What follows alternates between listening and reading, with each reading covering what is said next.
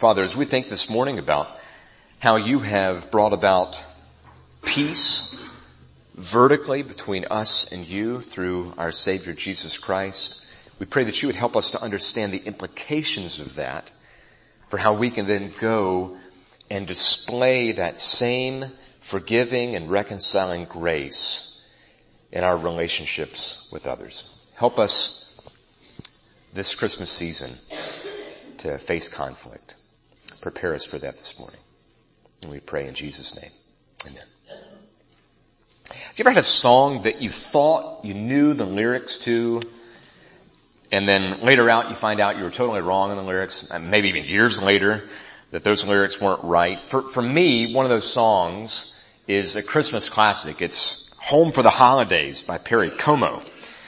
For the longest time, I thought the lyrics were, if you want to be happy in a million ways, for the holidays, you can't be home sweet home. I thought the guy just couldn't stand his family members. That's what I thought the song was about.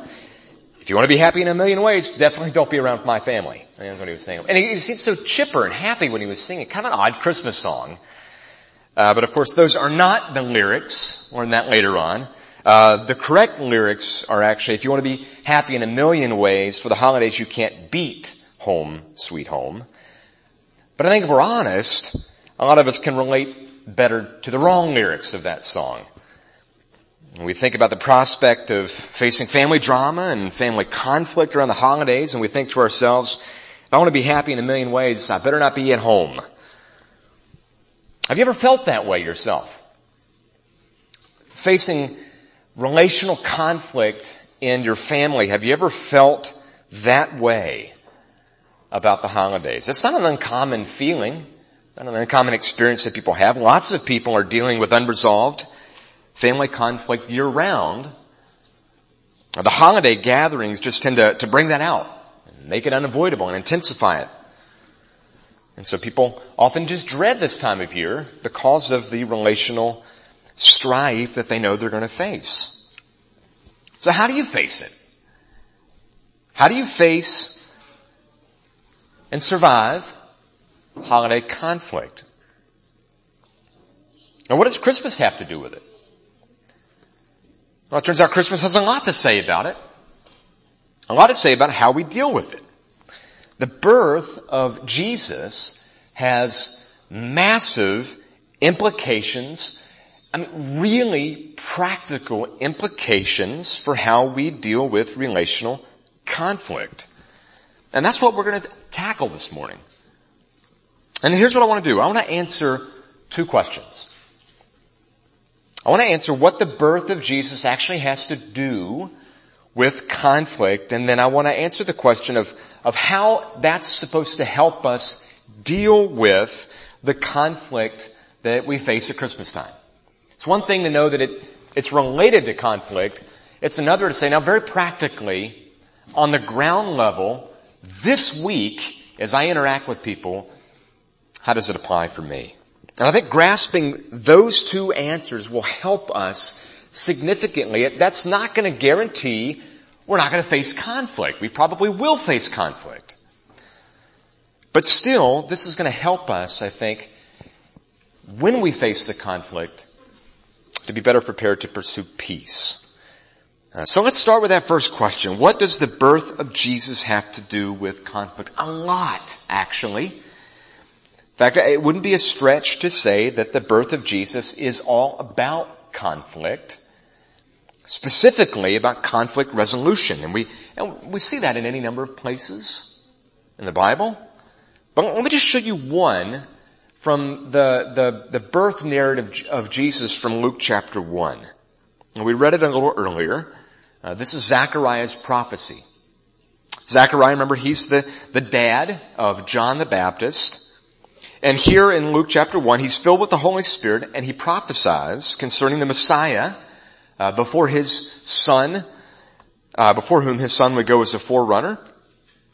Uh, just listen to his prophecy. Uh, listen to this Christmas text and listen to what it has to do with peace. And you, child, will be called the prophet of the Most High, for you will go before the Lord to prepare his ways, to give knowledge of salvation to his people in the forgiveness of their sins because of the tender mercy of our God whereby the sunrise shall visit us from on high to give light to those who sit in darkness and in the shadow of death. And now here it is. To guide our feet into the way of peace. And that's how that marvelous prophecy ends. That's where the crescendo happens. That's where Zechariah draws our attention to think about the implications, the purpose for which the Messiah would come. The Messiah will come to guide our feet into the way of peace. And then in the very next verses, we get the birth of Jesus. Which is why Christmas is all about conflict. Because it's all about peace. Just think about it. What is peace? Well, peace is, peace is the opposite, right? Peace is the opposite of conflict. When two people are, are, are in conflict, when they're at odds with each other, there is an absence of peace. And we all know what that feels like. What is that awful feeling we have in the, in the pit of our stomach when we even think about facing that person? And, and whatever the cause of the conflict, you know, uh, whatever we might do in response to it, one thing's for sure, there's no peace. Which is why Jesus came. Jesus was born to guide our feet into the way of peace. And that's why the angels sing uh, just a few verses later, glory to God in the highest and on earth peace among those with whom he is pleased. So the birth of Jesus has a lot to do with conflict because it has a lot to do with peace. Peace with other people and especially peace with God. And we'll come back to that in a moment, so just put a pin in that and we'll come back to it. But first what I want to do is this. I want to get very specific and very practical. I want to expand on how exactly this impacts the way that we need to go into the holidays to face conflict.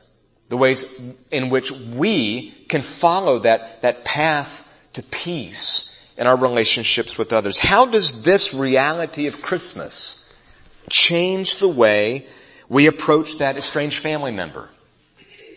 The ways in which we deal with the, uh, you know, the, the, the, um, the, the uncovering of those old uh, relational wounds that get brought up this time of year.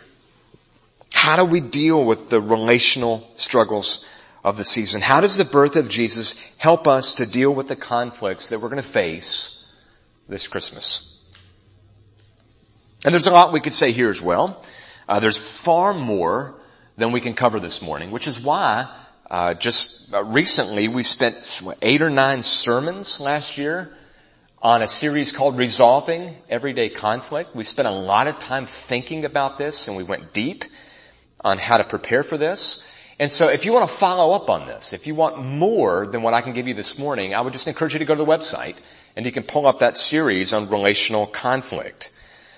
I can't go into as much detail this morning as we did in that series, but I do want to give you as, as many practical things this morning as I can to help you prepare for the conflicts that you're probably going to face this week.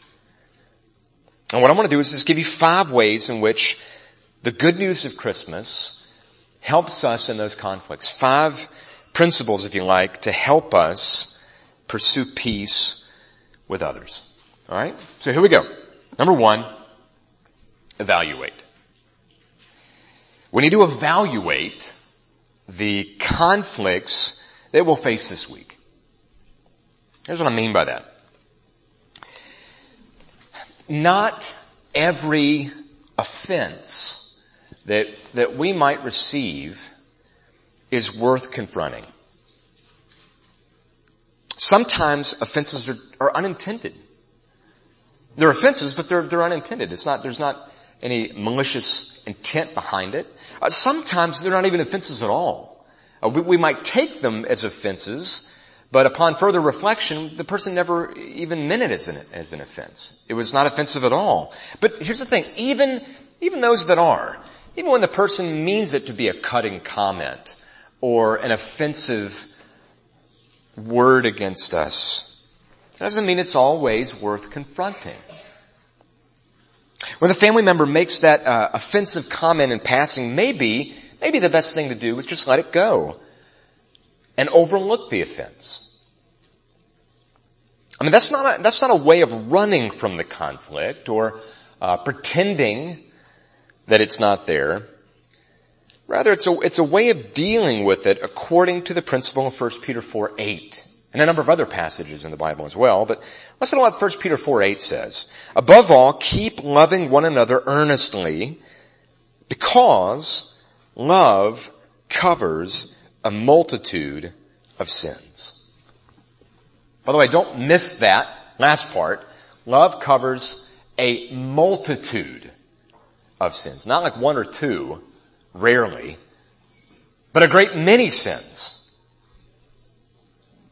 Some sins, let's be clear, are so severe, uh, they're so relationally damaging that we have to confront it. Sometimes we have to bring others in in order to be able to help us deal with it. So some sins require that we confront the other person, but not all of them. And if you're wondering, how do you evaluate that? How do you know which ones are, are uh, worth overlooking and, and which call us to address the person and to confront the issue? Well, let me just give you a couple of questions that you can use to help as you evaluate the conflicts that you'll face this Christmas. You can ask the question, am I so deeply offended by what this other person has done that even, even over time, I still can't think of that other person without thinking of the offense. Which is to say you just, you just can't get past it. It's always there. It's always on your mind. You can't move forward. Will not confronting the other person actually harm the relationship rather than preserve it? Or ask this question. Do I run the risk of causing more harm to the other person or to other people if I don't confront it? Ask those questions. And if the answer is yes to any of those questions, then you probably need to confront the other person. And, and, and understand, when I say confront, I don't mean confront in an aggressive, accusatory, uh, self-righteous way. I mean confront them gently, at the right time, in an appropriate time, with overflowing grace. We talk to them about the offense. And the goal of that talk is to bring about reconciliation. To restore the peace. As far as we're able to bring about wholeness in that relationship again. But in order to do that, we've, we've got to evaluate the conflict. Not every offense that we're going to get this Christmas is worth confronting.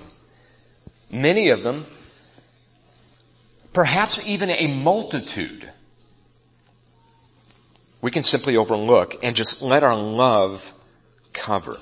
Not every offense we encounter this Christmas is worth confronting. But some of them are. And what do we do with those? How do we confront the ones that call us to respond by going to the other person? Well, that brings us to the second principle, and the second principle is this. Start with you. Start with you. We might call this the Matthew 7 principle. Why do you see the speck in the other person's eye, but you don't notice the log in your own eye? First, hear that? First, Take out the log in your eye, then you'll see clearly to take out the speck in the other person's eye. That's why I say start with you. the first thing you do is you look at your own problems, uh, your own sins, your own contribution to the conflict. Now that might not end with you, but it certainly needs to start with you. Although what we'll find when we do that, when we start with us, is that very often it will end with us. It's because when we look first in the mirror, when we look at our own hearts, when we look at our own sins, our own faults, our own contribution to the conflict, what we discover is it's largely us that needs to change. I mean, I know that's true in my life. So often I'm upset with somebody else for some offense that I think that they've given. And when I do stop, and I don't always do this, but when I do remember these principles and I stop and I reflect on it, it's usually my heart that needs to change. It's usually my sin, my attitude, uh, my selfishness, my self-pity that is causing the problem. Start with you. When we understand that Christmas is all about Jesus coming to save us from our sins, when we understand that, when we understand that we are not basically good and we need forgiveness, we'll begin to understand how we can look inward. We can start with us as we address conflict. Now that may not end with us. We're not the only ones who are sinners. Others are sinners as well. It may not end with us. The other person may need to be addressed, but it certainly starts with us. And sometimes it will call us to then go to the other person. And so how do we do that? Well, there's three other principles that, that follow from this that help us as we interact with the other person to help resolve the conflict.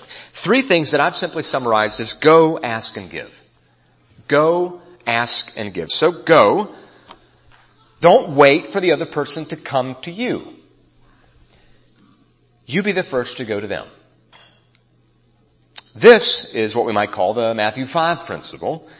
Loosely translated, even if you're at church and you remember that you've sinned against another person, you leave and you go straight away and be reconciled with them. That's how serious Jesus takes conflict. I mean, it's the same principle we see in Matthew 18, just in the reverse, right? So in, in Matthew 5, you're at fault, and Jesus says you should go and be reconciled. Matthew 18 is the other way around. In Matthew 18, the other person's at fault. The other person has sinned against you, and it's the same principle. If your brother sins against you, go and tell him his fault. That is, go with the aim of, of gently restoring him and, and reconciling with him. Now, I, ideally, reconciliation should feature two people going to each other and, and, and meeting in the middle. That's how it ought to be. The person who has sinned against the other person should go. The person who has sinned against should go. And they should be meeting in the middle. Both should be going. Because Jesus calls us to take the initiative. That's what Christmas teaches us, right? I mean, aren't you thankful that Jesus took the initiative with you to pursue you in reconciliation? He came. He didn't wait for you to figure out you need a savior. He knows that we can't do that. Christmas is the story of Jesus going after the people that he loves. It's the story of Jesus taking the initiative, which is why he calls us to display that in our pursuit of others. He calls us to go and to be reconciled. We need to initiate. We need to go. And we oftentimes need to ask. That is, we need to ask for forgiveness when we sin against others. Let me tell you how that doesn't work. Not by going and defending ourselves and excusing what we did. We don't go and say things like, well, that was just the stress of the season talking. That wasn't me. We don't say things like, I didn't mean that. We don't add long explanations for why we did what we did this isn't a time to explain away our actions. That's why we should be beware of long apologies. It's a good thing to remember. beware of long apologies. Most of them aren't even apologies at all. They're what we call the, the non-apology apology, right? They don't accept responsibility for the actions. They don't accept the consequences of the actions. They don't actually ask for forgiveness. It does not take very many words to do this right. We admit specifically what we did wrong and we just ask for forgiveness. That's it. We're, specific. I said those things. Not the stress, not you, not anybody else. I said those things. In fact, I meant those things when I said them. Nobody unintentionally says mean things like that to other people. That came out of my heart. I've been giving you the silent treatment. I made that joke that, that hurt your feelings in front of everybody else. I lost my temper and yelled at you. I've taken you for whatever it might be. You accept what you did and then you use these words. Some of you have never used these words in resolving conflict. I want you to use these words. Say to the other person, will you forgive me? Ask them for forgiveness. Don't just tell them what you think. You're inviting them. You're giving them the opportunity. You're putting the ball in their court to be able to extend forgiveness to you. Use the words, will you forgive me? We ask the other person. And I know that's hard. That's hard, isn't it? That's humbling. That's difficult to do. To admit what we've done and to ask the other person for forgiveness. It's very humbling. But that's how reconciliation works. We have to ask. But then lastly, we also have to give. That is, we have to be willing to give forgiveness to others. Not with an expiration date. Okay, forgiveness, real, true forgiveness, does not have an expiration date stamped on it. We don't keep the offense in our back pocket, only to bring it out in a future conflict to, to use it against the person.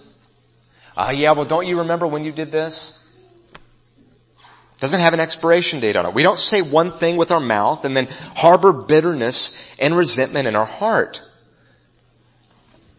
Doing that, using that expiration date approach to forgiveness, that might create a temporary ceasefire.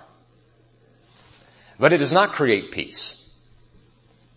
The goal is not temporary ceasefire.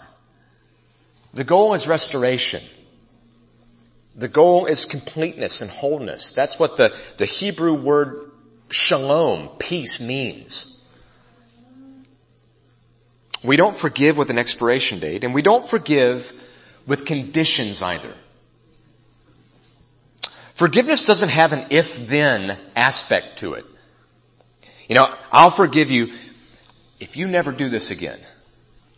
Have you ever, have you ever said that maybe? Or have you ever heard somebody say something like that to you? I, will forgive you, but as long as you never do that again. We put conditions on forgiveness, and that by definition isn't forgiveness. That's not forgiveness. That's certainly not why Jesus came. He didn't come to give us conditions. Think it, aren't you thankful that Jesus didn't come and say to you, alright, I'll forgive you as long as you promise never to do that again. That, that would be pretty awful, right? I mean, nobody would be forgiven. Nobody can meet those conditions. He not only knows we were going to do it, he knows we were going to do it again. Because we're sinners. Doesn't mean we just live it up and we try to do as much as we can to uh, to sin as much as we can. Of course, we're going to try hard not to do it, but we're sinners. We're going to get it wrong. He doesn't come and offer us forgiveness on conditions. Well, as long as you do this or you do that, forgiveness by definition is free. It's free of conditions. It's free of, of repayments. It's a gift of sheer mercy. That's how forgiveness works. Forgiveness is totally free. But that doesn't mean it's cheap. Forgiveness may be free to the person forgiven, but it is certainly not free to the person forgiving. It comes at great cost to the forgiver. And I don't know of anybody else who's made this point any better than the way Tim Keller puts it. Here's what he writes. Once you've been wronged and you realize there is a just debt that cannot simply be dismissed, there are only two things you can do. The first option is to seek ways to make the perpetrators suffer for what they have done. You can withhold relationship and, and actively initiate or, or passively wish for some kind of pain in their lives commensurate to what you've experienced. There's another option though. You can forgive. Forgiveness means refusing to make them pay for what they did. However, to refrain from lashing out at someone when, when you want to do so with all your being is agony. It's a form of suffering. You not only suffer the original loss of happiness, reputation, opportunity, but now you forego the consolation of inflicting the same on them. And now listen carefully to what he says. Don't miss this. When you forgive, here's what he says, you are absorbing the debt. Taking the cost of it completely on yourself instead of taking it out on the other person. That's forgiveness. That's why forgiveness may be free, but it's not cheap. It is incredibly costly and painful to the one giving the forgiveness. Instead of requiring the other person to bear the pain of the offense that they deserve to bear, you bear the pain for them in their place. That's forgiveness. Now let me ask you something. What does that sound like to you? What story does that remind you of? It's a Christmas story, isn't it? Later in his life, when, when Jesus explained why he came to earth, why he was born in Bethlehem and and, and, and, and wrapped in swaddling cloths and laid in a manger, the, the whole story. When he explains why we even have Christmas at all, here's what he said. He said he came not to be served, but to serve and to give his life as a ransom for many. That is to take on the debt that we owe to give his life so that we might be forgiven and reconciled with him. Because you see, that's how forgiveness works. That's what reconciliation, true reconciliation requires. It's a painful thing. That's why Christmas has everything to do with how we face holiday conflict. That's why if you truly understand what Christmas is all about, that Savior coming into the world to forgive us and the great cost of forgiving us.